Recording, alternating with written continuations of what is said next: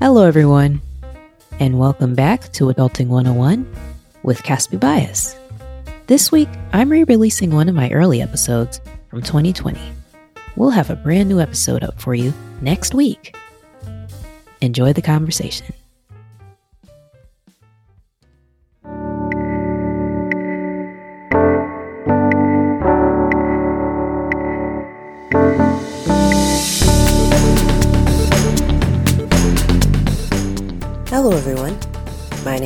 Name is Casby Bias, and you're listening to Adulting the Podcast.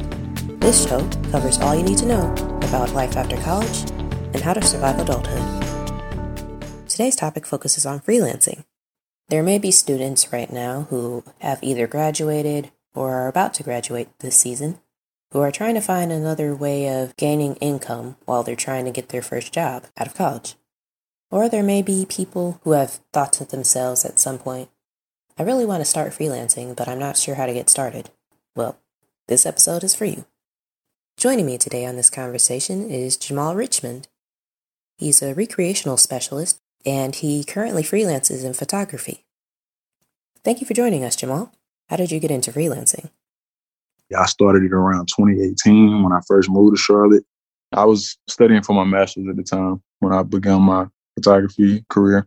I knew I wanted to be a creative, and when I first picked up a camera, I just loved it. So, all right. So, why did you start freelancing as a photographer? I actually started it because my friends, when I was in undergrad at Winston-Salem State, I used to always take their pictures that they posted on Instagram. And I just took them with my phone and they always thought they were good. My angles were good. My eye was good for it. Now my clientele has grown and I'm just trying to keep it growing. I do motion graphics, live action videos, and, and podcast episodes, and different things like that for clients. I originally wanted to do a comic strip for my undergrad university's newspaper and magazine, but for some reason, neither of those two platforms wanted to accept a comic strip. Someone heard exactly what I was trying to do to further express myself, and they provided me with some Toon Boom animation actually. So I developed my first video, and I started sharing it with other individuals via other organizations that I was a part of. People started spreading the word, started getting interested. I had voice actors, voice actresses, and my marketing business basically grew from there. In 2016, I had graduated from grad school from Syracuse University, and that's when I started to look for my first official full job. In the meantime, income wasn't coming in, and I wanted to continue to develop motion graphics one of my professors at Syracuse, she had actually suggested that I go into freelancing until I can find my first role, and she volunteered to be my first client. How is it that you started finding clients as a freelancer? And how did you work to continue to find clients right after you graduated from college? I bought my camera in July of 2018. I did free photo shoots for from July 2018 to September 2018 just to build my portfolio so I can have some work that people can see when they want to actually book me. And I just kept doing free work. My rates were very cheap if they did want to pay. And uh, I took tips if they were given. I just kept doing that and kept everything professional. I think that's the most, I think that's how I get majority of my clients. Uh, my professionalism, emailing them back fast, providing them a great experience, giving them more photos than I promised. I always under promise and over deliver as people are starting to shoot with me, they have friends and their friends have friends. Of course, I promote myself on social media, but word of mouth has always been my biggest promotion. I have Facebook, I have Twitter, I have Instagram. Those are the three I normally use. I use Instagram the most, of course, because that's a, already a picture platform. My Facebook community is like when I was at high school, you know, the high school people. And I would say my Twitter community is my college people and my Instagram people would definitely be my postgraduate, you know, grown up Jamal and everything like that. So just integrating all that together and that's how I get my clientele. How are you able to build up your Instagram audience or your post college audience? It was more so the way I moved after I graduated. I cleaned up my Instagram. Remember Kappa Alpha Psi, I get a lot of Greek people that want to shoot with me. That opened up another climate as well after graduation. Other than that, it's just people repost my work and they see the giveaways I was doing and everything like that. So it was just like a snowball effect of everything coming together. Okay. That's a pretty good twist, being able to figure out different strategies to bring everyone in, being part of a fraternity, other organizations. I'm assuming you would talk to them and let them know that you were looking for clients and providing giveaways too. That's definitely further encouragement to bring people onto your accounts. That's pretty much my strategy, and I just repeat that process over and over again.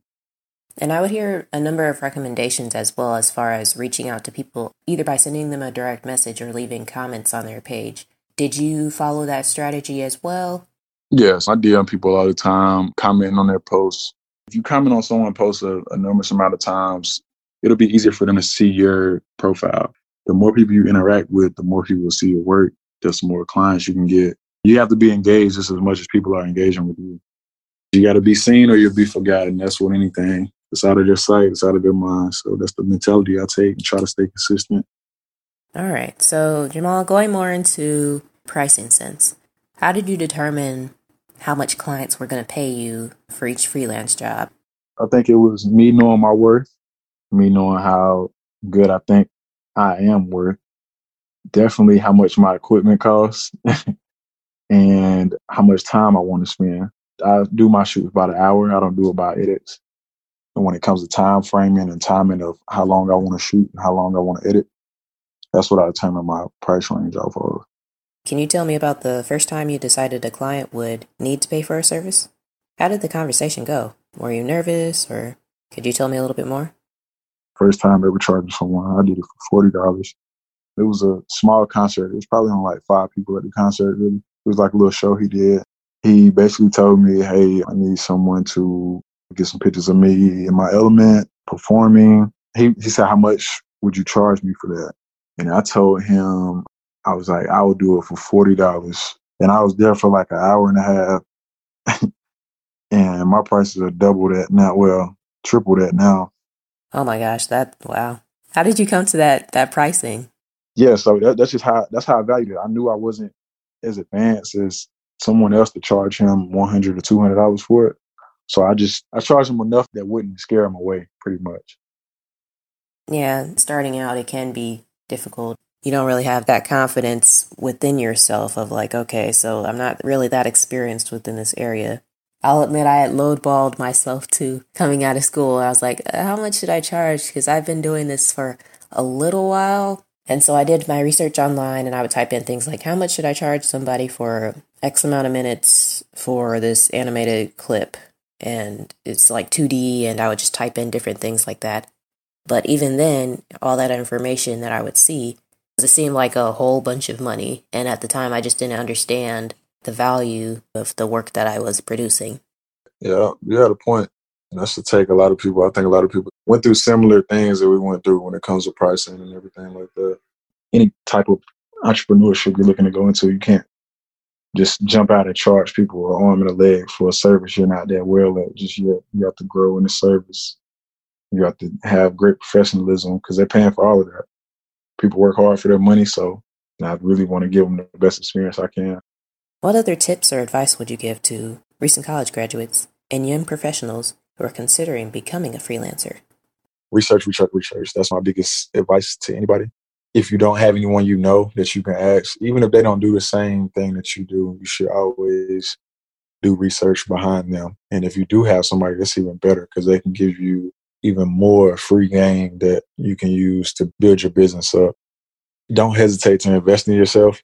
Cameras, lenses, photography classes, anything. Invest, invest, invest, because you're going to get it back if you work hard enough. Plus, um, nobody taught me photography. I learned everything solely from YouTube. Everything I pick up is from YouTube and experience. Use what you can to further invest yourself. YouTube is a great platform for it. Going back to trying to figure out what you should charge as far as pricing as well, one document I will recommend is called Writer's Market's How Much Should I Charge? A friend actually provided it to me. Depending on what industry you're trying to freelance in, whether it's making videos, graphics, helping out with social media, etc., it gives recommendations on how much you should be charging someone, either for a project or how much you should be charging someone per hour. So definitely look more into that. If you really want something, you're going to do everything it takes to get it. Nine to five pays the bills, and six to 12 builds the empire. Just continue to research, invest, and work at it every single day, even if it's something small. All right, Jamal. Well, thank you again for being a part of this podcast episode. And as always, thank you, audience, for listening. I'm Casby Bias. See you next time.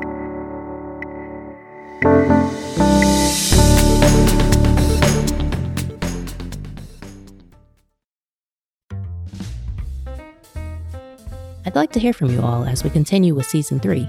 What do you want to chat about? Who do you want me to bring onto the show? Feel free to reach out at caspielbias at gmail.com.